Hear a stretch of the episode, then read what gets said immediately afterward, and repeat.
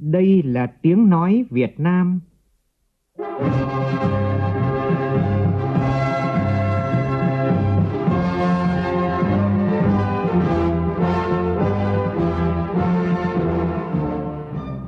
là tiếng nói Việt Nam, phát thanh từ Hà Nội, thủ đô nước Cộng hòa xã hội chủ nghĩa Việt Nam.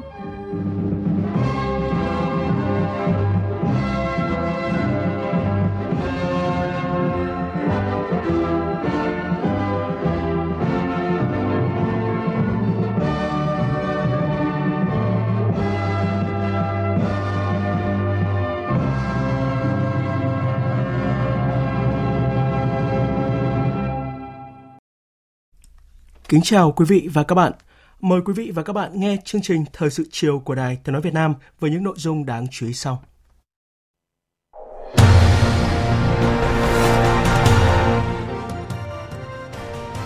Tổng Bí thư Nguyễn Phú Trọng chủ trì cuộc họp của Bộ Chính trị cho ý kiến về đề án tổng kết nghị quyết về phát triển thủ đô Hà Nội giai đoạn từ năm 2011 đến 2020. Thủ tướng Phạm Minh Chính ban hành công điện đôn đốc các bộ ngành địa phương thực hiện nhiệm vụ cấp bách, triển khai chương trình phục hồi và phát triển kinh tế xã hội. Từ hôm nay, người lao động được làm thêm không quá 60 giờ mỗi tháng và tối đa 300 giờ một năm. Người sử dụng lao động chỉ được tận dụng lao động làm thêm giờ khi có sự đồng ý của người lao động. Trong phần tin thế giới, khai mạc hội nghị thượng đỉnh đầu tiên giữa Liên minh châu Âu và Trung Quốc sau hơn 2 năm – Nga và Ukraine hôm nay nối lại đàm phán dưới hình thức trực tuyến. Dù những bất đồng chưa thể thu hẹp, song các cuộc hòa đàm gần đây đã tạo động lực cho nỗ lực chấm dứt xung đột tại Ukraine.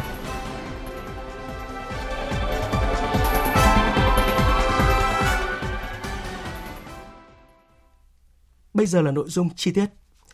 Sáng nay tại trụ sở Trung ương Đảng, dưới sự chủ trì của Tổng Bí thư Nguyễn Phú Trọng, Bộ Chính trị có buổi làm việc với tập thể lãnh đạo chủ chốt thành phố Hà Nội cho ý kiến về đề án tổng kết 10 năm thực hiện nghị quyết số 11 của Bộ Chính trị khóa 11 về phương hướng nhiệm vụ phát triển thủ đô Hà Nội giai đoạn từ năm 2011 đến 2020. Phản ánh của phóng viên Văn Hiếu. Báo cáo Bộ Chính trị, lãnh đạo thành phố Hà Nội cho biết, sau 10 năm thực hiện nghị quyết, Đảng bộ, chính quyền và nhân dân thành phố Hà Nội đã có nhiều nỗ lực, quyết tâm để khai thác phát huy các tiềm năng lợi thế. Kinh tế duy trì tăng trưởng khá, đạt bình quân 6,83% một năm, bằng 1,15 lần mức tăng chung của cả nước. Diện mạo thủ đô có nhiều thay đổi, sự nghiệp phát triển văn hóa, giáo dục đào tạo, khoa học và công nghệ, công tác dân tộc, tôn giáo, an sinh xã hội, chăm sóc và bảo vệ sức khỏe người dân đạt nhiều kết quả quan trọng. Chất lượng cuộc sống của người dân thủ đô được cải thiện, chính trị xã hội ổn định, quốc phòng an ninh tiếp tục được giữ vững, quan hệ đối ngoại, hội nhập quốc tế được mở rộng, tạo được dấu ấn quan trọng. Vai trò vị thế uy tín của thủ đô ngày càng được nâng cao cả ở trong nước và trên trường quốc tế. Công tác xây dựng chỉnh đốn Đảng và hệ thống chính trị được quan tâm triển khai có hiệu quả.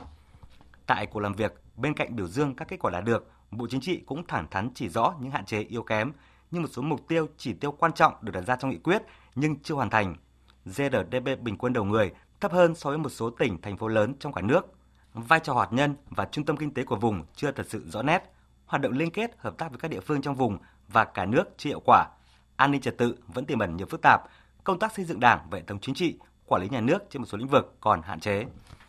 Tổng Bí thư Nguyễn Phú Trọng đánh giá cao sự chuẩn bị rất công phu, có trách nhiệm và có ý tưởng của lãnh đạo thành phố Hà Nội với mong muốn thúc đẩy sự phát triển của thủ đô sắp tới mạnh mẽ hơn nữa, hiệu quả cao hơn nữa. Nhằm phát huy vai trò vị thế của thủ đô Hà Nội là trung tâm đầu não chính trị, hành chính quốc gia, trái tim của cả nước, trung tâm lớn về văn hóa, khoa học, giáo dục, kinh tế và giao dịch quốc tế, trung tâm động lực phát triển của thủ đô, vùng đồng bằng sông Hồng, vùng kinh tế trọng điểm Bắc Bộ và cả nước, Tổng Bí thư Nguyễn Phú Trọng cho biết, Bộ Chính trị thống nhất ban hành nghị quyết về phương hướng nhiệm vụ phát triển thủ đô Hà Nội đến năm 2030, tầm nhìn đến năm 2045. Với mục tiêu đến năm 2030, Hà Nội đi đầu cả nước hoàn thành công nghiệp hóa, hiện đại hóa, năng động, hiệu quả vì con người là trung tâm động lực thúc đẩy dẫn dắt phát triển vùng và cả nước có sức cạnh tranh khu vực và thế giới, sánh vai thủ đô các nước phát triển cao trong khu vực. Đến năm 2045, Hà Nội trở thành thành phố kết nối toàn cầu, văn hiến, hiện đại và sáng tạo. Có mức sống và chất lượng cuộc sống cao, kinh tế, văn hóa, xã hội phát triển toàn diện, đặc sắc và hài hòa, ngang tầm với các thủ đô và thành phố hàng đầu trong khu vực. Bộ Chính trị đồng ý là Bộ Chính trị sẽ ban hành nghị quyết mới về thủ đô Hà Nội Thứ hai cũng đồng ý là sẽ có nghiên cứu và chuẩn bị để trình có thể ban hành cái luật về thủ đô sau khi Bộ Chính trị có nghị quyết. Vì cái luật nó phải theo cái nghị quyết này chứ không thể ra trước được. Tuy nhiên cũng lưu ý cố gắng cái cách viết thế nào để cho nó rõ, dễ hiểu, dễ nhớ, dễ làm, dễ kiểm tra, dễ thực hiện. Tổng Bí thư Nguyễn Phú Trọng nêu rõ quan điểm khi đã có nghị quyết, thành phố phải thống nhất nhận thức và đổi mới tư duy trong xây dựng phát triển Hà Nội trở thành thủ đô đứng đầu cả nước, xứng đáng là thủ đô văn hiến và anh hùng, thủ đô của lương tri và phẩm giá con người, hào hoa, thanh lịch. Tổng Bí thư Nguyễn Phú Trọng lưu ý. Đây là nghị quyết và nghị quyết của Bộ Chính trị cho nên rất chuẩn xác từng chữ từng câu là nó có nội hàm cụ thể mà phải mang cái tầm chiến lược và cái tính chất nó phải rất logic chặt chẽ và có cái mới. Thế muốn như thế thì những việc phải làm là phải cụ thể hóa cái nghị quyết ra, tức là có quy hoạch về thủ đô, quy hoạch vùng thủ đô. Thì một cái nội hàm của thủ đô xanh sạch đẹp là thế nào? Liên kết vùng là thế nào? Văn hóa thủ đô là thế nào? Rồi an ninh chính trị, trật tự an toàn xã hội, vấn đề quản lý đô thị, ngay kể cả những cái ứng xử quy định làm sao để nó không phiền hà không nhũng nhĩa người hà nội là văn minh thanh lịch. Cái chữ thanh lịch là vô cùng hay văn hóa là rất hay. Tại cuộc làm việc bộ chính trị cũng yêu cầu đảng bộ chính quyền và nhân dân thành phố hà nội đoàn kết quyết tâm phối hợp cùng với các cơ quan bộ ngành trung ương và địa phương tập trung thực hiện hiệu quả nghị quyết tiếp tục quán triệt thống nhất nâng cao nhận thức đổi mới mạnh mẽ tư duy xây dựng và phát triển Hà Nội, đẩy mạnh cơ cấu lại nền kinh tế gắn với đổi mới mô hình tăng trưởng, phát triển sự nghiệp văn hóa, xã hội, giáo dục và đào tạo, khoa học và công nghệ, y tế, bảo đảm an sinh xã hội, thực hiện tốt công tác quy hoạch và quản lý quy hoạch, xây dựng, phát triển kết cấu hạ tầng giao thông, đô thị theo hướng đồng bộ, hiện đại, thông minh, bảo đảm quốc phòng, giữ vững an ninh, ổn định chính trị, trật tự, an toàn xã hội trong mọi tình huống, đẩy mạnh hội nhập quốc tế, nâng cao hiệu quả công tác đối ngoại, chủ động nắm bắt những cơ hội, củng cố các mối quan hệ truyền thống, tích cực, mở rộng hợp tác với các thủ đô thành phố trên thế giới, tăng cường xây dựng chỉnh đốn đảng và hệ thống chính trị thủ đô thực sự gương mẫu, trong sạch, vững mạnh, hoàn thiện và nâng cao chất lượng thể chế kinh tế thị trường, định hướng xã hội chủ nghĩa, trọng tâm là sửa đổi toàn diện luật thủ đô, đáp ứng yêu cầu phát triển của thủ đô trong tình hình mới. Hôm nay, Thủ tướng Phạm Minh Chính ban hành công điện đôn đốc các bộ ngành địa phương thực hiện nhiệm vụ cấp bách, triển khai chương trình phục hồi và phát triển kinh tế xã hội. Phát biểu tại buổi làm việc, Chủ tịch Quốc hội Vương Đình Huệ Để đảm bảo triển khai quyết liệt đồng bộ, phát huy ngay hiệu quả của chương trình phục hồi và phát triển kinh tế xã hội, Thủ tướng Chính phủ yêu cầu Bộ Kế hoạch Đầu tư, Bộ Giáo dục và Đào tạo và các bộ cơ quan chậm hoàn thành các nhiệm vụ được giao, nghiêm túc rút kinh nghiệm, không được để tiếp tục chậm trễ. Để bảo đảm phát huy ngay hiệu quả của chương trình phục hồi và phát triển kinh tế xã hội, Thủ tướng Chính phủ yêu cầu các bộ cơ quan khẩn trương hoàn thành các nhiệm vụ và văn bản thuộc lĩnh vực phụ trách để trình cấp có thẩm quyền chậm nhất trước ngày 10 tháng 4. Cụ thể, Bộ Kế hoạch đầu tiên khẩn trương hoàn thiện danh mục nhiệm vụ, dự án và phương án bố trí vốn cho các nhiệm vụ dự án thuộc chương trình theo đúng chỉ đạo của lãnh đạo chính phủ. Xây dựng phương án điều chỉnh linh hoạt nguồn vốn đầu tư công trong kế hoạch đầu tư công trung hạn giai đoạn 2021-2025 và nguồn vốn đầu tư công của chương trình trong năm 2022-2023, báo cáo Chính phủ, Thủ tướng Chính phủ. Ngân hàng Nhà nước Việt Nam khẩn trương hoàn thiện dự thảo nghị định hướng dẫn thực hiện hỗ trợ lãi suất cho vay từ ngân sách nhà nước đối với doanh nghiệp, hợp tác xã, hộ kinh doanh theo đúng chỉ đạo của lãnh đạo Chính phủ, báo cáo Chính phủ, Thủ tướng Chính phủ. Thủ tướng giao Bộ Giáo dục Đào tạo khẩn trương trình Thủ tướng Chính phủ ban hành quyết định về điều kiện trình tự thủ tục mức lãi suất cho vay đối với các cơ sở giáo dục mầm non, tiểu học ngoài công lập. Bộ Khoa học và Công nghệ khẩn trương sửa đổi thông tư số 12 đối với các nội dung thuộc lĩnh vực quản lý để kịp thời tháo gỡ khó khăn vướng mắc trong sử dụng quỹ phát triển khoa học và công nghệ của doanh nghiệp. Bộ Thông tin và Truyền thông triển khai việc trang bị máy tính bảng theo chương trình Sóng và máy tính cho em từ nguồn Quỹ Dịch vụ Viễn thông Công ích Việt Nam. Bộ Tài chính khẩn trương xây dựng dự thảo nghị định về việc gia hạn thời hạn nộp thuế thu nhập doanh nghiệp, thuế thu nhập cá nhân, thuế giá trị gia tăng, thuế tiêu thụ đặc biệt và tiền thuê đất trong năm 2022, báo cáo Chính phủ, Thủ tướng Chính phủ trước ngày 15 tháng 4. Thủ tướng nêu rõ các bộ cơ quan địa phương chịu trách nhiệm toàn diện trước Chính phủ, Thủ tướng Chính phủ về việc bảo đảm tiến độ chất lượng theo đúng yêu cầu đề ra. Vào chiều tối nay tại nhà Quốc hội, Chủ tịch Quốc hội Vương Đình Huệ chủ trì cuộc làm việc với Ban Thường vụ tỉnh ủy Bến Tre về việc đề xuất một số chương trình, dự án quan trọng của tỉnh để bổ sung vào danh mục chương trình phục hồi phát triển kinh tế xã hội theo nghị quyết số 43 của Quốc hội. Phóng viên Lê Tuyết đưa tin.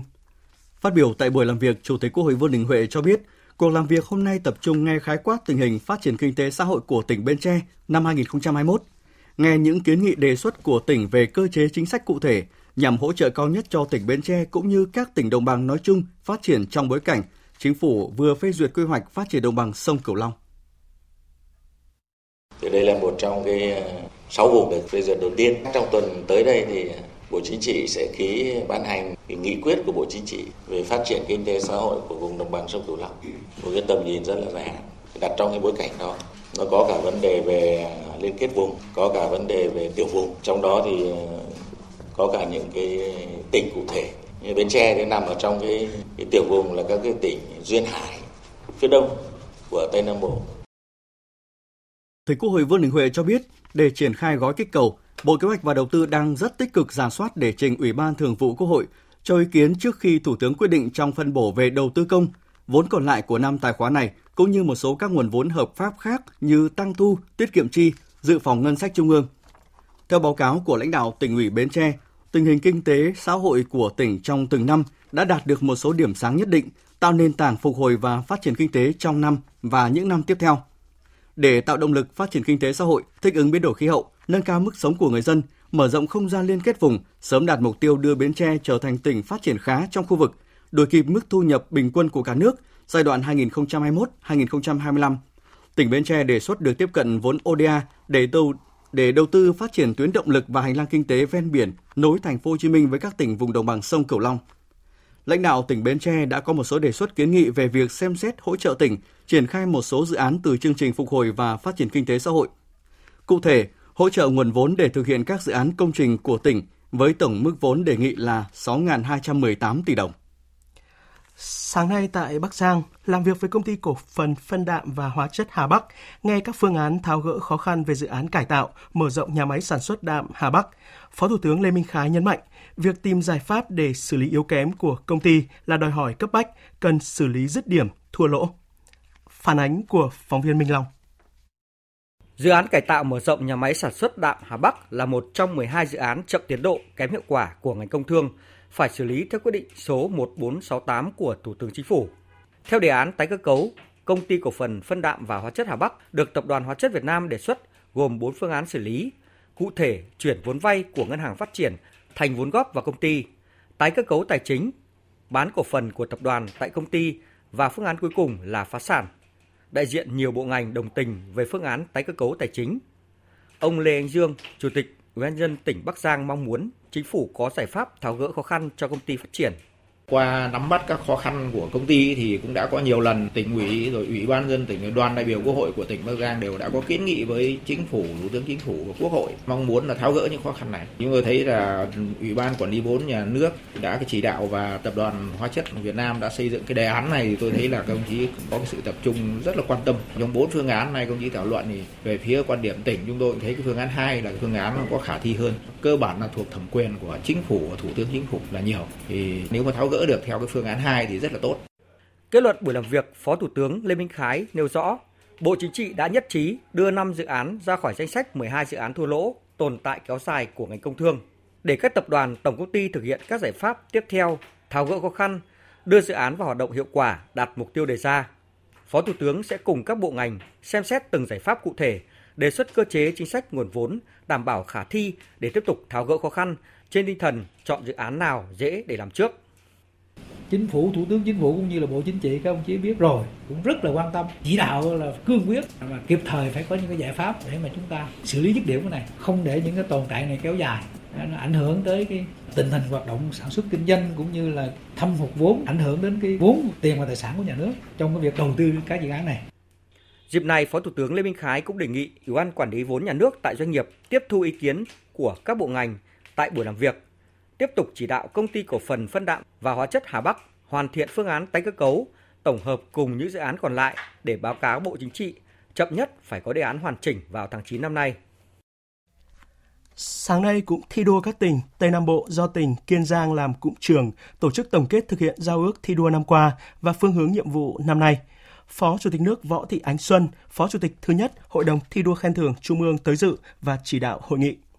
Phóng viên Lam Hiếu, thường trú khu vực đồng bằng Sông Cửu Long, đưa tin. Tốc độ tăng trưởng kinh tế GADP của 9 trên 12 tỉnh có mức tăng trưởng tương đương, trong đó cao nhất là Bạc Liêu 5,05%. Tổng thu ngân sách của cụm thi đua đạt gần 88.000 tỷ đồng, đạt 101,37% kế hoạch. Tổng kim ngạch xuất khẩu đạt gần 18 tỷ đô la Mỹ, đạt hơn 94% kế hoạch. 4 tỉnh Sóc Trăng, An Giang, Trà Vinh, Cà Mau đạt và vượt chỉ tiêu. Tổng vốn đầu tư toàn xã hội toàn cụm gần 300.000 tỷ đồng. Trên lĩnh vực văn hóa xã hội, toàn cụm thi đua có nhiều chuyển biến rõ nét, đời sống nhân dân được cải thiện, ngày càng được nâng cao cả về vật chất lẫn tinh thần, biểu dương đánh giá cao sự nỗ lực phấn đấu của hệ thống chính trị, của nhân dân trong vùng, Phó Chủ tịch nước Võ Thị Ánh Xuân cho rằng, Đảng, Chính phủ, Quốc hội ngày càng quan tâm và có nhiều chủ trương lớn cho đồng bằng sông Cửu Long như tiếp tục triển khai nghị quyết 120, chỉ đạo quyết liệt để đầu tư hạ tầng phát triển các lĩnh vực khác cho vùng. Đây là cơ hội để giúp các tỉnh đồng bằng sông Cửu Long vượt qua khó khăn, thách thức. Mong các tỉnh nắm bắt thời cơ để thực hiện tốt các nhiệm vụ chính trị theo kịp được đà phát triển chung của cả nước. Trước đây chúng ta có bốn phong trào thi đua. Nhiệm kỳ mới này, vừa rồi là phát động phong trào thi đua đặc biệt, phòng chống dịch Covid-19. Và sắp tới nữa thì sẽ có phong trào thi đua về chuyển đổi số. Ban thi đua khen thưởng là cũng đang xin ý kiến hội đồng thi đua để trình chính phủ có thể là thêm một cái phong trào thi đua mới theo quyết tâm của nhiệm kỳ này, đó là phát triển hạ tầng tức là có thêm một số phong trào thi đua mới nữa Giờ năm 2022 thì cái bối cảnh nhiều nhiệm vụ chính trị tiếp tục đặt ra cho hệ thống chính trị và xã hội. Đó là thực hiện bình thường mới, rồi phục hồi phát triển kinh tế xã hội với một cái tốc độ cao hơn để mới có thể là thực hiện đạt các cái chỉ tiêu của nhiệm kỳ. Thì tôi mong rằng là trong thời gian tới các tỉnh là tiếp tục vượt qua khó khăn thách thức, nắm bắt thời cơ để thực hiện tốt cái nhiệm vụ chính trị để làm sao bùng chúng ta theo kịp được cái đà phát triển chung của cả nước chúng ta không còn là cái điểm mà hạn chế cái điểm nghẽn cái điểm thấp xuất phát điểm thấp như là chúng ta tự nhận từ trước đến giờ. Kết thúc hội nghị cụm trưởng thi đua năm 2021, Kiên Giang trao cờ luân lưu cho cụm trưởng thi đua năm 2022 là Đồng Tháp và 12 tỉnh ký kết giao ước thi đua năm 2022 thực hiện đạt mục tiêu chỉ đạo của chính phủ, thích ứng an toàn, linh hoạt kiểm soát hiệu quả dịch Covid-19, bảo vệ tối đa sức khỏe tính mạng của người dân, cùng với tận dụng tốt các cơ hội để thúc đẩy phục hồi và phát triển kinh tế xã hội. Các tỉnh đẩy mạnh phong trào thi đua yêu nước trong công tác xây dựng đảng trong sạch vững mạnh, gắn với chỉnh đốn đảng và việc học tập làm theo tư tưởng đạo đức phong cách Hồ Chí Minh. Một điểm sáng phục hồi kinh tế hậu Covid-19 đáng chú ý đó là tỉnh Bình Dương. Tại cuộc họp báo về tình hình kinh tế xã hội quý 1 diễn ra vào sáng nay, lãnh đạo tỉnh Bình Dương cho biết kim ngạch xuất khẩu trên địa bàn tỉnh trong quý 1 vừa qua tăng đến gần 10% so với cùng kỳ năm ngoái. Phóng viên Kim Dung đưa tin. Trong 3 tháng đầu năm 2022, dù còn gặp nhiều khó khăn, các doanh nghiệp ở Bình Dương đã chủ động được nguồn nguyên liệu, thay đổi phương thức tiếp cận, giới thiệu sản phẩm nên hoạt động sản xuất công nghiệp từng bước phục hồi. Chỉ số sản xuất công nghiệp ước tăng 7,2% so với cùng kỳ. Các khu công nghiệp thu hút đầu tư nước ngoài đạt 1,65 tỷ đô la Mỹ, chiếm 98% cả tỉnh, cho thuê được 125 hecta đất. Về kim ngạch xuất khẩu của Bình Dương, trong quý 1 ước đạt 9 tỷ 70 triệu đô la Mỹ, tăng 9,8%. Kim ngạch xuất khẩu ước đạt 5 tỷ 987 triệu đô la Mỹ, tăng 0,2%, thặng dư thương mại đạt hơn 3 tỷ đô la Mỹ. Ủy ban nhân dân tỉnh Bình Dương nhận định, trong những tháng đầu năm, các vướng mắc trong đầu tư công được tập trung chỉ đạo tháo gỡ. Tuy nhiên, tiến độ thực hiện và giải ngân vốn đầu tư công còn chậm. Một số công trình điện chậm đầu tư hoàn thành, ảnh hưởng nguồn cung phục vụ sản xuất kinh doanh. Dịch bệnh còn diễn biến phức tạp, giá cả một số mặt hàng tiêu dùng tăng trong tháng 3 đã tác động đến đời sống của người dân. Một bộ phận lao động phải nghỉ việc để cách ly y tế, gây ra thiếu hụt lao động tạm thời. Hệ thống y tế bộc lộ nhiều điểm yếu trong phòng chống dịch và khám điều trị bệnh cho người dân. Cải cách thủ tục hành chính có sự chuyển biến nhưng chưa đáp ứng được nguyện vọng của người dân, doanh nghiệp. Số lượng hồ sơ thực hiện thủ tục hành chính mức độ 3, mức độ 4 phát sinh trên cổng dịch vụ công của tỉnh còn thấp, nhất là ở cấp huyện, cấp xã. Tai nạn giao thông làm tăng số người chết so với cùng kỳ. Thưa quý vị, thưa các bạn, có hiệu lực từ ngày hôm nay, nghị quyết số 17 của Ủy ban Thường vụ Quốc hội đã tăng giới hạn thời gian làm thêm giờ tối đa trong một tháng và trong một năm của người lao động so với quy định tại Bộ luật Lao động năm 2019. Quyết định này không chỉ giúp doanh nghiệp có cơ hội đẩy mạnh sản xuất kinh doanh mà còn góp phần tăng thêm thu nhập cho người lao động để trang trải cuộc sống trong bối cảnh đại dịch COVID-19. Phản ánh của phóng viên Hà Nam. Theo nghị quyết 17, thời gian làm thêm trong tháng tăng lên 60 giờ và chỉ áp dụng với trường hợp người sử dụng lao động được sử dụng người lao động làm thêm tối đa 300 giờ trong một năm. Đối với thời gian làm thêm giờ trong năm, được điều chỉnh tăng lên tối đa 300 giờ và được thực hiện khi người sử dụng lao động có nhu cầu và người lao động đồng ý làm thêm giờ. Nghị quyết cũng quy định áp dụng tăng giới hạn thời gian làm thêm giờ tối đa trong một tháng và trong một năm của người lao động với tất cả các ngành nghề, dù pháp luật cho phép tăng số giờ làm thêm, nhưng người sử dụng lao động chỉ được tận dụng người lao động làm thêm giờ khi có sự đồng ý của người lao động. Do ảnh hưởng của dịch COVID-19, chỉ tính riêng trong quý 1 năm nay, hoạt động sản xuất kinh doanh của nhiều doanh nghiệp bị giảm năng suất, nhiều đơn hàng bị chậm do nhiều lao động bị F0.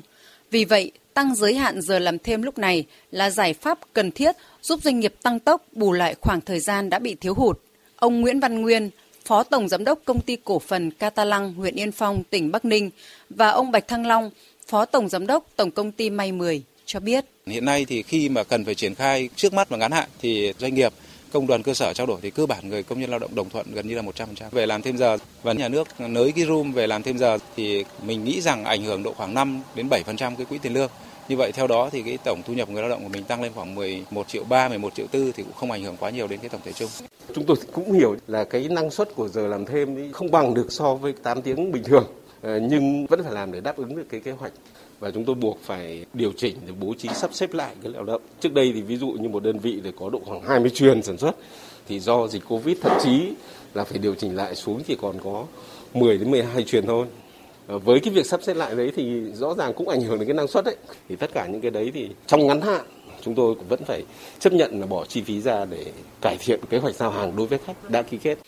Trong bối cảnh nền kinh tế đang nỗ lực phục hồi sau đại dịch COVID-19, việc tăng giờ làm thêm không chỉ là nhu cầu của nhiều doanh nghiệp mà còn là mong muốn của nhiều người lao động. Bởi tăng giờ làm thêm cũng đồng nghĩa với việc người lao động có thêm thu nhập sau thời gian dài phải nghỉ việc do giãn cách xã hội do mất việc làm. Ông Lê Đình Quảng, Phó trưởng Ban Chính sách Pháp luật Tổng Liên đoàn Lao động Việt Nam cho biết. Hiện nay thì à, theo quy định của pháp luật làm thêm giờ thì được à, quy định thấp nhất vào ngày thường thì bằng 150%, vào ngày nghỉ hàng tuần thì được ít nhất là phải bằng 200% và vào cái ngày nghỉ có hưởng lương ngày nghỉ lễ Tết thì ít nhất là 300%. Thì có thể nói là đây là một tỷ lệ mà chúng ta cũng được tính đến cái lợi ích của người lao động. Khi phi động làm thêm giờ thì người sử dụng lao động phải quan tâm để có những cái lợi ích điều kiện lao động thuận lợi cho người lao động khi họ làm thêm giờ để đảm bảo sức khỏe cho họ thì đấy cũng là một cái hình thức để nâng cao thu nhập khi mà làm thêm. Theo ông Phạm Minh Huân, nguyên Thứ trưởng Bộ Lao động Thương binh và Xã hội, thì khi chính sách có hiệu lực trong cuộc sống, công tác kiểm tra giám sát của cơ quan chức năng và tổ chức đại diện cho người lao động cần phải thường xuyên và sát hơn, tránh tình trạng doanh nghiệp lách luật, ép người lao động làm thêm quá nhiều, tăng giờ làm thêm nhưng phải đảm bảo sức khỏe của người lao động và chất lượng nguồn nhân lực cái việc điều chỉnh như thế thì cũng đáp ứng được một phần cái nhu cầu của doanh nghiệp. Nhưng mà mặt khác thì cũng phải chú ý đến ờ, vấn đề sức khỏe, rồi ờ, cái chất lượng cuộc sống của người lao động. Nói chung là phải ờ, tăng cường cái giám sát của các cái cơ quan quản lý nhà nước, rồi của các cái tổ chức đoàn thể để cho doanh nghiệp thực hiện theo đúng quy định mà ủy ban thường vụ quốc hội đã quy định. Nghị quyết về điều chỉnh làm thêm giờ trong một tháng và trong một năm của người lao động có hiệu lực thi hành từ ngày 1 tháng 4 năm 2022 còn với quy định làm thêm giờ trong một năm, có hiệu lực thi hành từ ngày 1 tháng 2 năm 2022. Giá xăng đã được điều chỉnh giảm hơn 1.000 đồng mỗi lít từ lúc 0 giờ hôm nay, thay vì 15 giờ như thường lệ. Quyết định này được giới chuyên gia và người tiêu dùng đánh giá cao bởi chính sách giảm thuế phí bảo vệ môi trường đối với mặt hàng này đã được tận dụng ngay từ thời khắc đầu tiên có hiệu lực. Ghi nhận của phóng viên Nguyên Long. Theo quyết định của Liên Bộ Công Thương Tài chính, mặt hàng xăng E5 RON92 giảm 1.021 đồng một lít so với giá hiện hành về mức 27.309 đồng một lít. Xăng RON 95 giảm 1.039 đồng một lít với mức giá bán lẻ từ 0 giờ sáng nay là 28.153 đồng. Để có được mức giá trên tại kỳ điều hành lần này là nhờ vào thuế bảo vệ môi trường đã được Ủy ban Thường vụ Quốc hội cho phép giảm từ 700 đến 2.000 đồng một lít tùy loại. Trong đó xăng E5 RON 92 giảm 1.900 đồng một lít và xăng RON 95 giảm 2.000 đồng một lít. Thứ trưởng Bộ Công Thương Đỗ Thắng Hải cho biết, việc điều hành giá xăng dầu tại kỳ điều hành lần này được thực hiện sớm hơn so với thông lệ nhằm mang lại lợi ích cao nhất cho các đối tượng sử dụng xăng dầu. Bình thường thì chúng ta sẽ điều hành vào 15 giờ, cứ 10 ngày một lần, trước kia 15 ngày một lần. Thế nhưng mà lần này vì cái thuế môi trường có hiệu lực là giảm thì chúng tôi thì sẽ căn cứ vào đó thì làm nào để mang lại cái lợi ích cao nhất cho những doanh nghiệp sử dụng xăng dầu làm đầu vào cũng như là người dân, người tiêu dùng. Chuyên gia kinh tế Phó Giáo sư Tiến sĩ Đinh Trọng Thịnh đánh giá cao quyết định điều chỉnh giá xăng dầu của cơ quan quản lý nhà nước từ 0 giờ sáng nay và cho rằng đây là một quyết định kịp thời. Đây cũng thể hiện cái sự linh hoạt, nhanh nhạy trong cái việc thích ứng với cái điều kiện và tình hình mới của cái việc điều hành giá cả xăng dầu trong cái điều kiện biến động của thị trường hiện nay. Và từ đó nó góp phần làm cho cái giá cả của cái xăng và dầu trong nền kinh tế quốc dân của chúng ta nó đi đúng với cái mong muốn mà Quốc hội và Chính phủ đã đề ra và người dân được tận hưởng đúng cái thời điểm mà Quốc hội và Chính phủ mong muốn. Từ hôm nay thì thành phố Hồ Chí Minh bắt đầu thu phí hạ tầng cảng biển. Theo ghi nhận của phóng viên Hà Khánh, trong ngày đầu triển khai, hệ thống thu phí hoạt động ổn định, thông suốt, đảm bảo cho các doanh nghiệp tham gia vận hành chính thức. Và đến chiều nay thì đã có hơn 2.500 tờ khai với số tiền phải nộp là gần 3 tỷ đồng. Trong ngày đầu triển khai, việc khai báo và nộp phí của các doanh nghiệp đều diễn ra suôn sẻ. Do việc khai báo được triển khai trực tuyến nên không có chốt hay trạm thu phí ở các cảng. Hải quan thành phố Hồ Chí Minh cũng hỗ trợ kết nối, chia sẻ dữ liệu và thông qua hệ thống thu phí hải quan điện tử tự động, nhận diện được doanh nghiệp đã đóng phí hay chưa nên không có tình trạng ùn ứ. Ông Nguyễn Ngọc Tuấn, giám đốc cảng vụ đường thủy nội địa thành phố Hồ Chí Minh nói: Nói chung là hệ thống đã vận hành cơ bản tốt, tất cả dữ liệu đầu vào cũng như đầu ra tại các cảng thì cũng đã thực hiện. Bên cạnh đó thì các cảng cũng đã thể hiện được trách nhiệm của mình trong cái việc mà giám sát ờ, trên hệ thống. Ông Bùi Hòa An, Phó Giám đốc Sở Giao thông Vận tải Thành phố Hồ Chí Minh cho biết, toàn bộ khoản tiền thu được ước tính khoảng 12.000 tỷ đồng cho 5 năm đã được đưa vào chương trình đầu tư công trung hạn của thành phố do Hội đồng nhân dân thành phố thông qua. Nguồn kinh phí này dùng để sử dụng tái đầu tư phát triển các tuyến đường ra vào cảng nhằm giải quyết vấn nạn kẹt xe tại các cảng trong điều kiện thành phố Hồ Chí Minh gặp khó khăn về nguồn vốn đầu tư công. Dự kiến đến năm 2025 có 14 dự án được thành phố ưu tiên bố trí vốn từ nguồn này. Và cái số tiền thu được á, chúng ta chỉ là bù đắp một phần cho cái tổng đầu tư công chung của thành phố của 5 năm tới. Chúng tôi cũng rất mong muốn rằng nếu mà chúng ta thu tốt thì cái hạ tầng chung của thành phố sẽ có bước cải thiện đáng kể và đây cũng là cái việc phục vụ lại cho doanh nghiệp. Trước đó, thành phố Hồ Chí Minh đã có kế hoạch thu phí cảng biển từ ngày 1 tháng 7 năm 2021. Tuy nhiên, do ảnh hưởng của đại dịch Covid-19 nên kế hoạch thu phí lùi đến mùng 1 tháng 10 năm 2021, sau đó lùi đến ngày mùng 1 tháng 4 năm 2022. Việc lùi thời điểm thu phí với số tiền 2.205 tỷ đồng tiền phí dự thu được coi như một khoản hỗ trợ doanh nghiệp sản xuất kinh doanh, doanh nghiệp xuất nhập khẩu vượt bão Covid. Một thông tin đáng chú ý là Hàn Quốc vừa rút tên ba nước gồm Việt Nam, Myanmar và Ukraine ra khỏi danh sách tăng cường kiểm dịch COVID-19. Trước đó thì chính phủ Hàn Quốc đã chỉ định bổ sung Việt Nam vào nhóm quốc gia tăng cường kiểm dịch. Tất cả những người từ Việt Nam nhập cảnh Hàn Quốc phải tự cách ly trong 7 ngày dù đã được tiêm vaccine phòng COVID-19 hay chưa. Thời gian tới thì Hàn Quốc sẽ vận hành linh hoạt hệ thống đánh giá và chỉ định miễn trừ kiểm dịch đối với các quốc gia thông qua việc theo dõi mức độ rủi ro của từng nước để có điều chỉnh phù hợp. Thời sự VOV nhanh, tin cậy, hấp dẫn.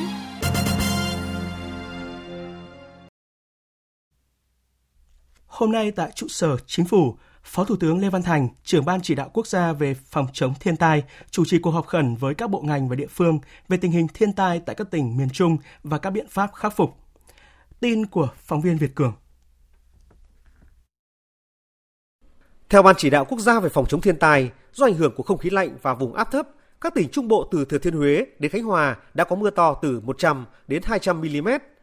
Mưa lớn kèm theo rông lốc, gió giật mạnh, sóng lớn tại các tỉnh ven biển từ Thừa Thiên Huế đến Phú Yên. Trong đó, tỉnh Phú Yên bị thiệt hại nặng nhất với hai người mất tích, 2.450 lồng bè tôm hùm và gần 14.000 hecta lúa và hoa màu bị thiệt hại. Ông Trần Hồng Thái, Tổng cục trưởng Tổng cục Khí tượng Thủy văn, Bộ Tài nguyên và Môi trường nhận định. Trước đây chúng ta chỉ để ý cái sóng trên biển ở trên mặt thôi. Cái tốc độ gió ở trên bề mặt ấy, cái đợt này thì nó cũng không lớn. Không thể so sánh được những cái trận bão siêu bão. Thế nhưng mà những cái dòng chảy ngầm thì cái này nó cũng là cái mà chúng ta cần phải tiếp tục nghiên cứu. Trước đây chúng ta chỉ để ý cái sóng trên biển ở trên mặt thôi. Nhưng mà bây giờ do là cái cái phát triển nuôi biển nó đã đi vào đến chiều sâu của biển rồi thì chúng ta cần phải có những cái điều tra khảo sát đánh giá Ờ, những cái dòng chảy ngầm ở ven bờ để phục vụ cho những cái vấn đề phát triển kinh tế xã hội ở vùng ven bờ. Kết luận cuộc họp, Phó Thủ tướng Lê Văn Thành thống nhất các ý kiến đánh giá diễn biến thời tiết rất bất thường, mưa lớn, cháy mùa gây ra nhiều thiệt hại ở diện rộng. Tuy nhiên, sự chỉ đạo của thường trực ban chỉ đạo, các cơ quan trung ương, các bộ ngành rất kịp thời, không bị động. Đề cập về các giải pháp trong thời gian tới, Phó Thủ tướng Lê Văn Thành yêu cầu các địa phương huy động toàn bộ lực lượng hỗ trợ người dân khắc phục, giảm thiệt hại ở mức thấp nhất, đồng thời khẩn trương tiêu nước, nước rút đến đâu, thu hoạch lúa đến đấy. Phó Thủ tướng cũng đề nghị các địa phương tổ chức ứng trực thường xuyên, bảo đảm vận hành an toàn, linh hoạt hiệu quả hồ đập, đồng thời triển khai lực lượng xung kích, kiểm tra giả soát các khu dân cư có nguy cơ cao xảy ra ngập lụt, lũ quét sạt lở để chủ động tổ chức di rời, sơ tán người dân. Trong mấy ngày tới này sẽ còn có mưa và dự báo cũng được một phần nào đó thì công chí phải khảo sát hết tất cả những khu vực mà có nguy cơ sạt ảnh hưởng đến cái tính mạng của người dân các cái hộ dân cư ở các khu vực này chúng ta phải có cái cảnh báo có cái kế hoạch di rời người dân cho nó kịp thời Phó Thủ tướng đề nghị các địa phương khẩn trương căn cứ vào tình hình thực tế, các quy định hiện hành để hỗ trợ kinh phí cho người dân khắc phục hậu quả thiên tai, phục hồi sản xuất, ổn định đời sống. Tinh thần là làm kịp thời, chính xác, không để xảy ra tiêu cực. Hôm nay, Ủy ban Nhân dân tỉnh Bình Định yêu cầu các cơ quan chức năng của tỉnh khẩn trương hỗ trợ trục vớt toàn bộ 55 tàu thuyền của ngư dân xã Nhân Lý, thành phố Quy Nhơn bị chìm và hư hỏng do trận lốc xoáy vào chiều qua. Phóng viên Thanh Thắng tại miền Trung đưa tin. Chiều nay, tại thành phố Quy Nhơn, tỉnh Bình Định đã hết mưa. Khu vực biển xã đảo Nhân Lý, nơi hàng chục tàu thuyền bị chìm đã êm trở lại. Người dân địa phương tranh thủ bơi thúng chai, ra cách bờ từ 70 đến 200 mét để lặn tìm ghe tàu bị chìm. Ủy ban nhân dân thành phố Quy Nhơn tỉnh Bình Định đã trích ngân sách hỗ trợ mỗi hộ có thuyền bị chìm hư hỏng 2 triệu đồng. Ủy ban nhân dân tỉnh Bình Định cũng thống nhất trích ngân sách hỗ trợ mỗi hộ có tàu thuyền dưới 20 CV bị chìm hư hỏng với mức 5 triệu đồng. Hỗ trợ 15 triệu đồng đối với mỗi tàu thuyền từ 20 CV đến 50 CV bị chìm hoặc hư hỏng. Ông Nguyễn Tuấn Thanh, Phó Chủ tịch Thường trực Ủy ban nhân dân tỉnh Bình Định yêu cầu tất cả các sở, ngành, địa phương liên quan khẩn trương hỗ trợ ngư dân khắc phục hậu quả do lốc xoáy gây ra, đồng thời phải tìm kiếm trục vớt tất cả những ghe, tàu bị chìm. Tờ Yên Biển Lặng triển khai ngay cái phương án trục vớt, còn cũng thống nhất cái phương án bây giờ thuê những cái thợ lặn rõ nhất của Quy Nhơn để mà lặn xuống đó rồi cùng với cái ghe thuyền của mình dìu dắt vào bờ các cái ghe mà chúng ta đã trục vớt lên được rồi á thì giao cho địa phương để các đồng chí đánh giá cái thiệt hại để có cái hỗ trợ cho người dân và cái việc này là phải làm sớm. Sáng nay tại nhà Quốc hội, đoàn giám sát chuyên đề của Ủy ban Thường vụ Quốc hội do Phó Chủ tịch Quốc hội Trần Quang Phương làm trưởng đoàn đã làm việc với Bộ Tài nguyên và Môi trường về việc thực hiện pháp luật về tiếp công dân và giải quyết khiếu nại tố cáo từ ngày 1 tháng 7 năm 2016 đến ngày 1 tháng 7 năm 2021. Tin của phóng viên Lại Hoa.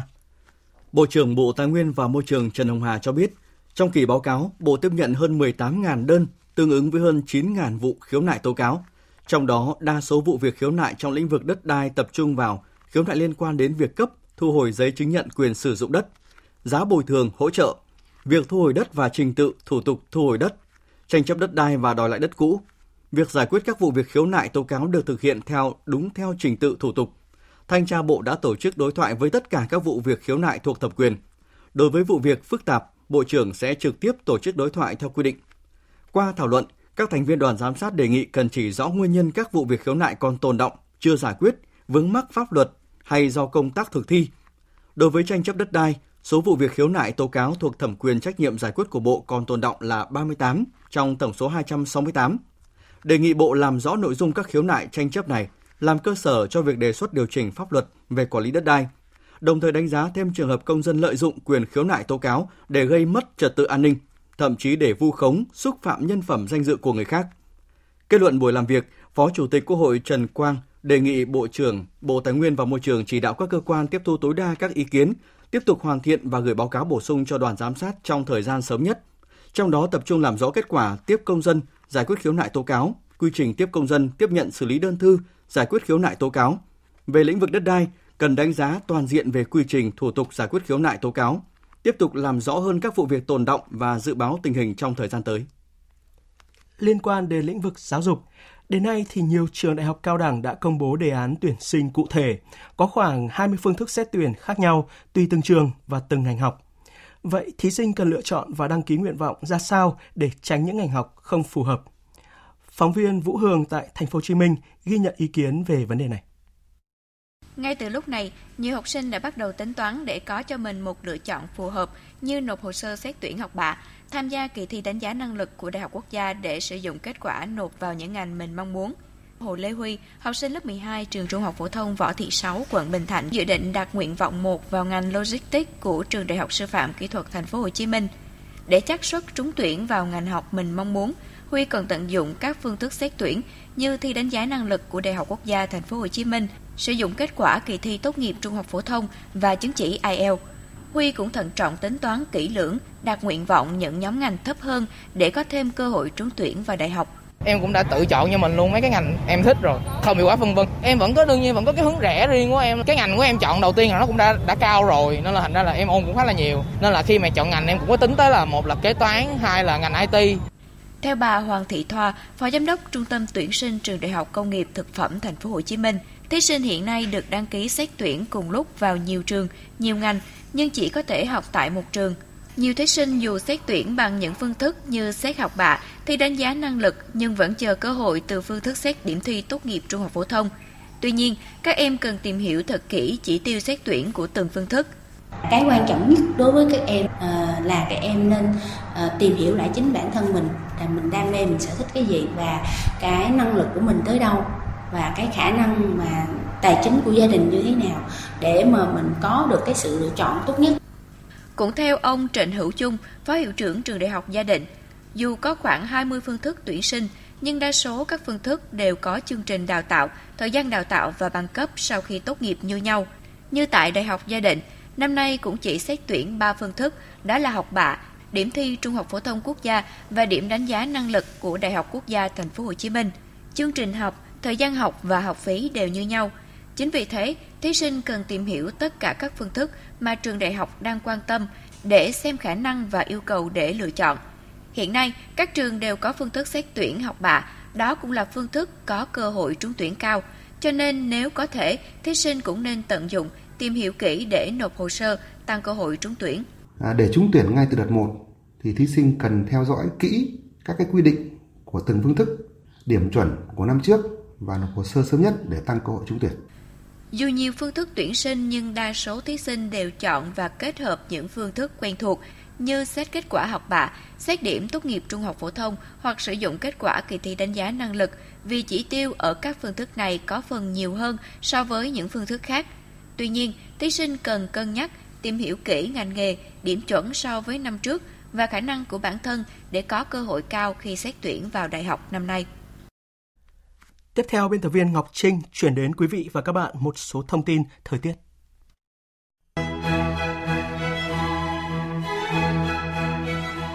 Quý vị và các bạn thân mến, Trung tâm Dự báo Khí tượng Thủy văn cho biết, đêm nay không khí lạnh tiếp tục ảnh hưởng đến các nơi ở Trung Trung Bộ và sau đó sẽ ảnh hưởng đến một số nơi ở Nam Trung Bộ. Ở Bắc Bộ trời rét với nhiệt độ thấp nhất phổ biến từ 14 đến 17 độ, vùng núi có nơi dưới 12 độ. Khu vực từ Thanh Hóa đến Thừa Thiên Huế trời rét với nhiệt độ thấp nhất phổ biến từ 15 đến 18 độ. Cũng do ảnh hưởng của không khí lạnh nên khu vực Bắc và Trung Trung Bộ có mưa vừa, mưa to và rông, có nơi mưa rất to. Từ nay đến ngày mai, ở khu vực Trung Bộ và phía Bắc Tây Nguyên tiếp tục có mưa vừa, mưa to và rông, có nơi mưa rất to. Nguy cơ xảy ra lũ quét, sạt lở đất tại khu vực vùng núi và ngập úng cục bộ tại các vùng trũng, thấp ven sông. Chuyển sang phần tin thế giới, cuộc họp thượng đỉnh trực tuyến giữa các lãnh đạo của Liên minh châu Âu và Trung Quốc vừa diễn ra cách đây ít giờ. Đây là cuộc họp thượng đỉnh đầu tiên giữa hai bên sau hơn 2 năm trong bối cảnh cuộc chiến tại Ukraine chi phối mọi khía cạnh trong quan hệ song phương. Phóng viên Quang Dũng thường trú tại Pháp theo dõi khu vực Tây Âu đưa tin. Vào lúc 10 giờ sáng theo giờ địa phương tại Bruxelles, các lãnh đạo châu Âu thảo luận với Thủ tướng Trung Quốc Lý Khắc Cường và đến 14 giờ theo giờ Bruxelles là cuộc họp với Chủ tịch Trung Quốc Tập Cận Bình. Đây là cuộc họp thượng đỉnh đầu tiên giữa các lãnh đạo cấp cao hai bên kể từ tháng 6 năm 2020, được lên kế hoạch và chuẩn bị công phu từ nhiều tháng qua nhằm tìm cách đối thoại tháo gỡ những bất đồng lớn trong quan hệ song phương năm 2021. Nhưng cuộc họp thượng đỉnh Liên minh châu Âu Trung Quốc lần này bị phủ bóng bởi cuộc chiến tại Ukraine, khi châu Âu đang tìm cách gây sức ép buộc Trung Quốc thay đổi quan điểm ủng hộ Nga, đồng thời đe dọa trừng phạt Trung Quốc nếu như nước này công khai hỗ trợ Nga về tài chính và quân sự. Theo ông Ricardo Bosch de Castro, giám đốc nghiên cứu của Trung tâm Chính sách châu Âu, một thinh tanh uy tín đặt trụ sở tại Bruxelles, cuộc chiến tại Ukraine không chỉ che mờ mà còn có nguy cơ tổn hại các khía cạnh khác trong quan hệ giữa Liên minh châu Âu và Trung Quốc. Tôi không thấy có cách nào châu Âu và Trung Quốc có thể đạt được các tiến bộ trong các chủ đề khác? nếu không vượt qua được bất đồng liên quan đến cuộc chiến tại Ukraine. Cuộc xung đột này, cùng thực tế là châu Âu và Trung Quốc đang ở hai phía khác nhau, có thể sẽ đầu độc các chủ đề khác trong quan hệ giữa Liên minh châu Âu và Trung Quốc trong 2 đến 3 năm qua. Theo quan điểm của tôi, hiện tại đang là xu hướng đi xuống tiêu cực trong quan hệ giữa Liên minh châu Âu và Trung Quốc. Liên quan đến vấn đề năng lượng tại châu Âu, Tổng thống Nga Putin vừa yêu cầu từ hôm nay châu Âu phải trả tiền mua khí đốt của Nga bằng đồng rúp nếu không muốn bị cắt nguồn cung. Động thái này đã khiến nhiều quốc gia châu Âu phản ứng mạnh mẽ. Tổng hợp của biên tập viên Anh Tuấn. Trong tuyên bố mới nhất, các nhà lãnh đạo châu Âu thận trọng khẳng định sẽ tiếp tục thanh toán khí đốt tự nhiên bằng đồng euro hoặc đô la và muốn quan sát về cách Điện Kremlin thực hiện sắc lệnh của mình – về phần mình, quốc gia vốn phụ thuộc lớn nhất vào khí đốt của Nga là Đức cho biết, nước này đã chuẩn bị cho mọi tình huống, bao gồm cả việc ngừng dòng vận chuyển khí đốt của Nga sang châu Âu. Bộ trưởng Kinh tế Đức Robert Habeck cho biết. Hôm qua, chúng tôi đã thực hiện các biện pháp mà chúng tôi phải thực hiện trong trường hợp việc cung cấp khí đốt hoặc dầu mỏ của Nga bị dừng lại. Chúng tôi đã chuẩn bị kỹ lưỡng nhằm đối phó với bất kỳ động thái nào của ông Putin. Bộ trưởng Tài chính Pháp Bruno Le Maire cũng cho biết Pháp và Đức đã bác bỏ yêu cầu của Nga về việc phải thanh toán khí đốt bằng đồng rúp. Còn Italia tuyên bố nước này đang liên hệ với các đối tác châu Âu để phản ứng cứng rắn với Nga. Những phản ứng mạnh mẽ của châu Âu diễn ra khi hôm qua Tổng thống Nga Putin ký một sắc lệnh yêu cầu bên mua nước ngoài phải thanh toán bằng đồng rúp để mua khí đốt của Nga từ ngày 1 tháng 4, điều có thể khiến châu Âu có nguy cơ mất hơn 30% nguồn cung khí đốt tự nhiên. Theo Tổng thống Putin, phương Tây đang sử dụng hệ thống tài chính như một vũ khí và việc Nga giao dịch bằng đồng đô la hay euro không có ý nghĩa khi tài sản bằng các loại tiền tệ này đang bị đóng băng.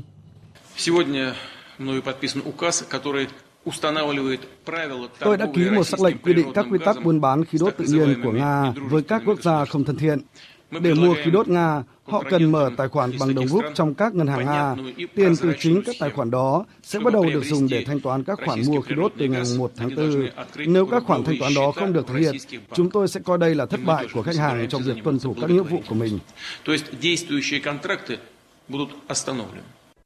Các nước châu trong thời gian qua đang giáo diết tìm nguồn cung thay thế nhưng không có nhiều lựa chọn. Mỹ đã gia tăng nguồn cung khí tự nhiên hóa lỏng nhưng không đủ để thay Nga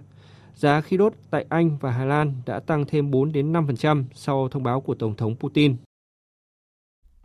Thêm hy vọng cho tiến trình hòa bình giữa Nga và Ukraine khi hôm nay hai nước đã nối lại đàm phán dưới hình thức trực tuyến. Tổng hợp của biên tập viên Phương Anh. Dù những bất đồng chưa thể thu hẹp đã khiến Nga và Ukraine chưa ấn định các chi tiết liên quan tới cuộc gặp gỡ chính thức giữa lãnh đạo hai nước, song các cuộc hòa đàm gần đây ít nhiều đã tạo ra động lực cho nỗ lực chấm dứt xung đột tại Ukraine. Một loạt tín hiệu tích cực được ghi nhận sau vòng đàm phán gần đây nhất ở Istanbul. Quân đội Nga đã cắt giảm các hoạt động quân sự ở gần thủ đô Kiev nhằm xây dựng lòng tin. Thứ trưởng Bộ Quốc phòng Nga Alexander Fomin thông báo. Do các cuộc đàm phán về quy chế trung lập và phi hạt nhân hóa của Ukraine, cũng như về những đảm bảo an ninh đang chuyển sang giai đoạn thực tế, và sau khi tính đến tất cả các nguyên tắc đã được thảo luận, Bộ Quốc phòng Nga đã quyết định giảm hoạt động quân sự gần các thành phố Kiev, Chernihiv để tăng cường sự tin cậy lẫn nhau, tạo điều kiện cần thiết cho các cuộc đàm phán tiếp theo và đạt được mục tiêu cuối cùng là một thỏa thuận chấm dứt căng thẳng. Ngoài ra, hai bên cũng đã đạt được sự đồng thuận mang tính nguyên tắc về vấn đề trung lập của Ukraine, vốn là nguyên nhân sâu xa của cuộc xung đột giữa Nga và Ukraine. Những thông tin mà Nga và Ukraine đưa ra đều cho thấy hai bên tỏ rõ thiện chí muốn tiến tới hòa bình. những diễn biến tích cực trên cả mặt trận ngoại giao và trên thực địa càng hé mở thêm hy vọng mới, trông chờ đàm phán thành công sẽ đưa đến một lệnh ngừng bắn cũng như giải pháp chính trị bền vững cho cuộc khủng hoảng để đám mây chiến tranh sớm được xua tan. Hôm nay, thành phố Thượng Hải của Trung Quốc đã mở rộng phạm vi phong tỏa và xét nghiệm hầu hết cư dân để ngăn chặn sự lây lan của dịch COVID-19. Phóng viên Bích Thuận, thường trú tại Trung Quốc, đưa tin. Đợt xét nghiệm thứ hai được đánh giá là có quy mô rộng hơn và phức tạp hơn khi liên quan tới khoảng 16 triệu người ở 12 quận. Ông Oh Kinh Lôi, chủ nhiệm Ủy ban Y tế thành phố, đã kêu gọi sự hợp tác của người dân trong đợt phong tỏa mới. Đợt xét nghiệm này liên quan đến số lượng người lớn hơn, phạm vi kiểm soát rộng hơn và các tình huống phức tạp hơn. Chúng tôi sẽ cố gắng hết sức để tăng tốc sàng lọc, đề nghị cư dân thành phố tiếp tục thấu hiểu, bao dung, hỗ trợ và phối hợp. Trong giai đoạn này, ngoài xét nghiệm, còn phải không ra khỏi cửa, làm việc tại nhà và giảm thiểu đi lại.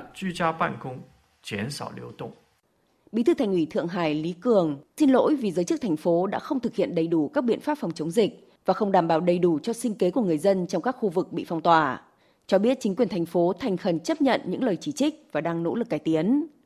Các nhà dịch tễ học Trung Quốc cho rằng, cách tiếp cận có mục tiêu trước đây của Thượng Hải dường như đã bị tụt lại trong cuộc đua với biến thể Omicron rất dễ lây lan. Thành phố này đang phải vật lộn để tìm ra cách tiếp cận khác phù hợp với chiến lược chung giúp vượt qua đợt bùng phát mới mà không ảnh hưởng đến tăng trưởng kinh tế. Thời sự tiếng nói Việt Nam. Thông tin nhanh. Bình luận sâu. Tương tác đa chiều.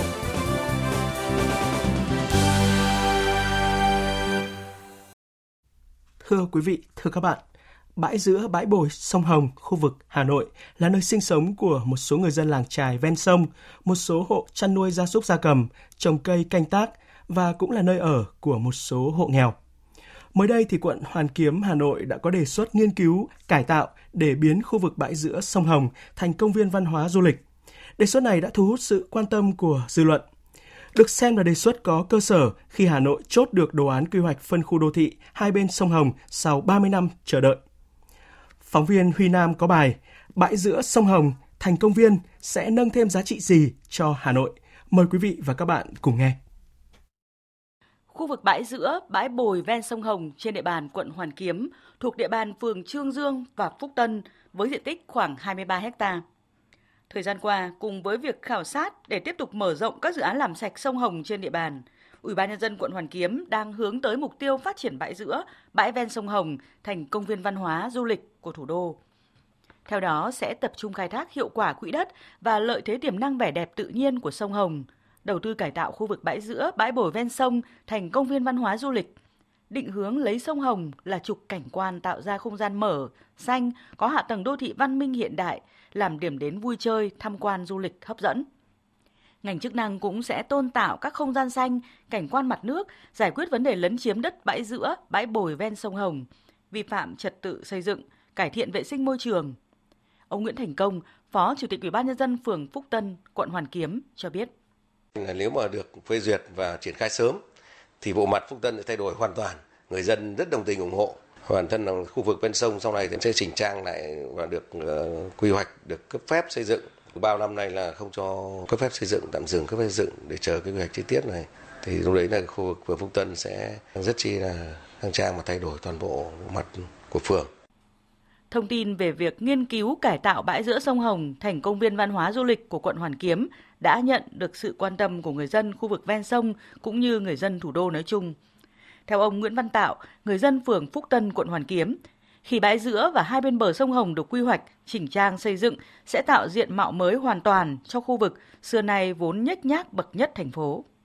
Thì nói chung thì bà con và nhân dân ở đấy thì là rất là phấn khởi là muốn là cho nó mở cái sinh thái ra để khung cảnh ở xung quanh ấy sạch sẽ và là đẹp sẽ phát triển ra thêm về văn hóa rồi sinh hoạt cộng đồng thì rất thật là hay cho nhân dân ở khu thì thì mong sao quận sẽ đồng tình và triển khai nhanh thì càng tốt. Theo một số chuyên gia trong lĩnh vực kiến trúc xây dựng, việc đề xuất nghiên cứu cải tạo bãi giữa sông Hồng thành công viên văn hóa du lịch của quận Hoàn Kiếm là sát với mục tiêu cụ thể hóa, định hướng quy hoạch chung xây dựng thủ đô Hà Nội đến năm 2030 và tầm nhìn đến năm 2050. Theo kiến trúc sư Đào Ngọc Nghiêm, nguyên giám đốc Sở Quy hoạch Kiến trúc Hà Nội, đây là đề xuất có tính pháp lý, kế thừa tất cả các đề án đã có từ trước nhằm tạo ra sự hấp dẫn mới cho khu vực bờ bãi sông Hồng. Mục tiêu của đề án trước hết là khai thác tiềm năng quỹ đất vì khu vực bãi sông Hồng, quỹ đất rất lớn cần được khai thác. Việc xây dựng công viên văn hóa du lịch ở bãi giữa sông Hồng không chỉ phục vụ mỗi mục tiêu phát triển kinh tế mà còn nâng cao chất lượng sống của người dân, đồng thời tạo lập trục cảnh quan mang tính đặc thù của thủ đô Hà Nội. Thì nếu chúng ta có cái khai thác nghiên cứu hợp lý thì chúng ta sẽ nâng cái giá trị về cái không gian xanh của thủ đô Hà Nội và sẽ tạo lập ra một cái chất lượng sống mới cho người dân, đặc biệt cho cái tuổi trẻ đi. Và đây là một trong những cái yêu cầu tôi cho là rất quan trọng bởi vì quỹ đất trong nội đô này rất hiếm. Giải quyết được cái quỹ đất như thế này chúng ta sẽ có đột phá mới về chất lượng sống của người dân. Và đây là cái việc mà nên làm.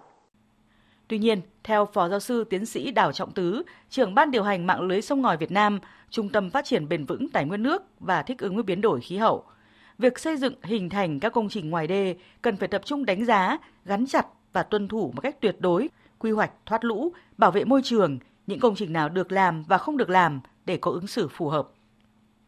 Sau nhiều năm chờ đợi, với hàng chục đề án dự án quy hoạch trôi trượt, việc mới đây Hà Nội phê duyệt đề án quy hoạch phân khu đô thị hai bên sông Hồng được coi là dấu mốc quan trọng để thủ đô hiện thực hóa giấc mơ thành phố hai bên bờ sông Hồng, khai thác hiệu quả tiềm năng lợi thế từ dòng sông có bề dày lịch sử văn hóa này. Tiếp theo mời quý vị và các bạn đến với trang tin thể thao.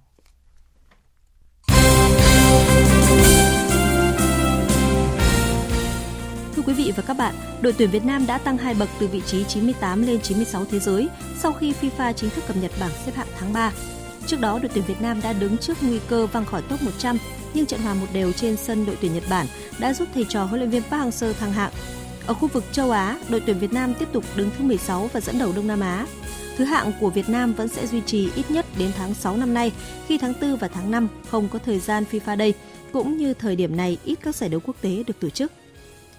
Phan Thế Gia Hiển là vận động viên hàng đầu của aerobic Việt Nam hiện nay ở nội dung đơn và đôi. Tại SEA Games 31, Gia Hiển sẽ thi đấu nội dung đơn, nội dung có kỹ thuật khó nhất và mục tiêu của anh là giành huy chương vàng. Từng vượt qua các đối thủ Thái Lan để bước lên bục cao nhất ở bài thi đôi tại SEA Games 30, Gia Hiển luôn lấy đó làm động lực để phấn đấu nhiều hơn nữa.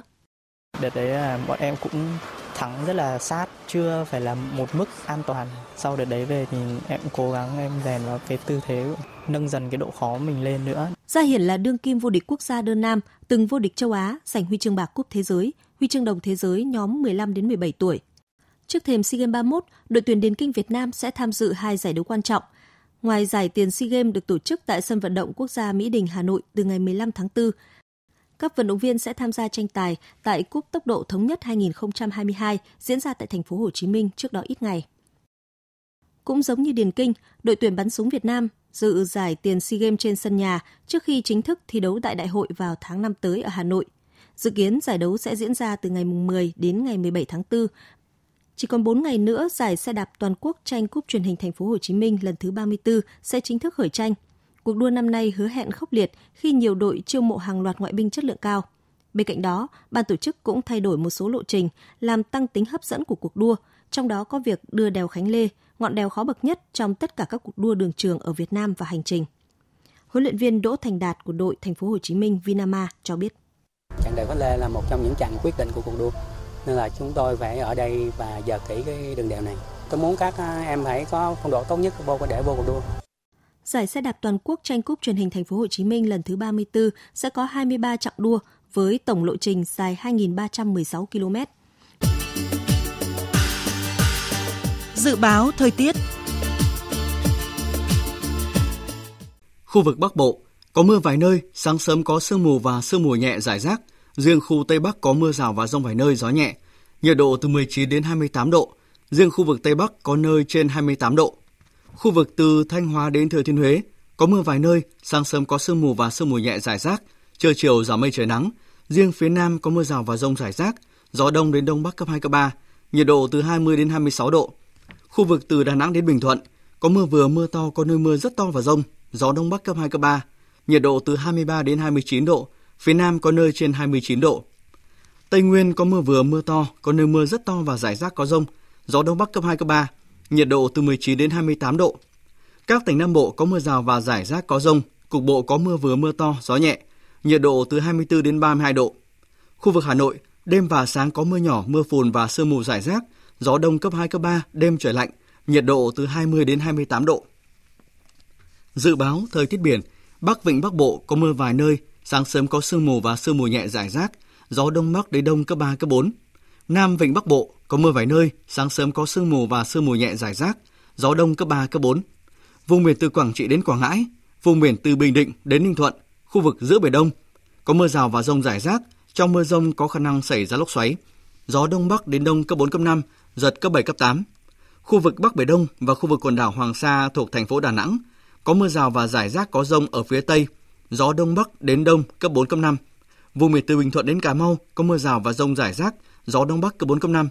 Khu vực Nam Biển Đông, khu vực quần đảo Trường Sa thuộc tỉnh Khánh Hòa, vùng biển từ Cà Mau đến Kiên Giang và Vịnh Thái Lan có mưa rào và rông vài nơi, gió nhẹ. Tới đây, chúng tôi kết thúc chương trình Thời sự chiều nay. Chương trình do các biên tập viên Hải quân Minh Châu và Nguyễn Hằng thực hiện với sự tham gia của phát thanh viên Thành Tuấn, kỹ thuật viên Hà Hùng, chịu trách nhiệm nội dung Lê Hằng. Cảm ơn quý vị và các bạn đã quan tâm theo dõi.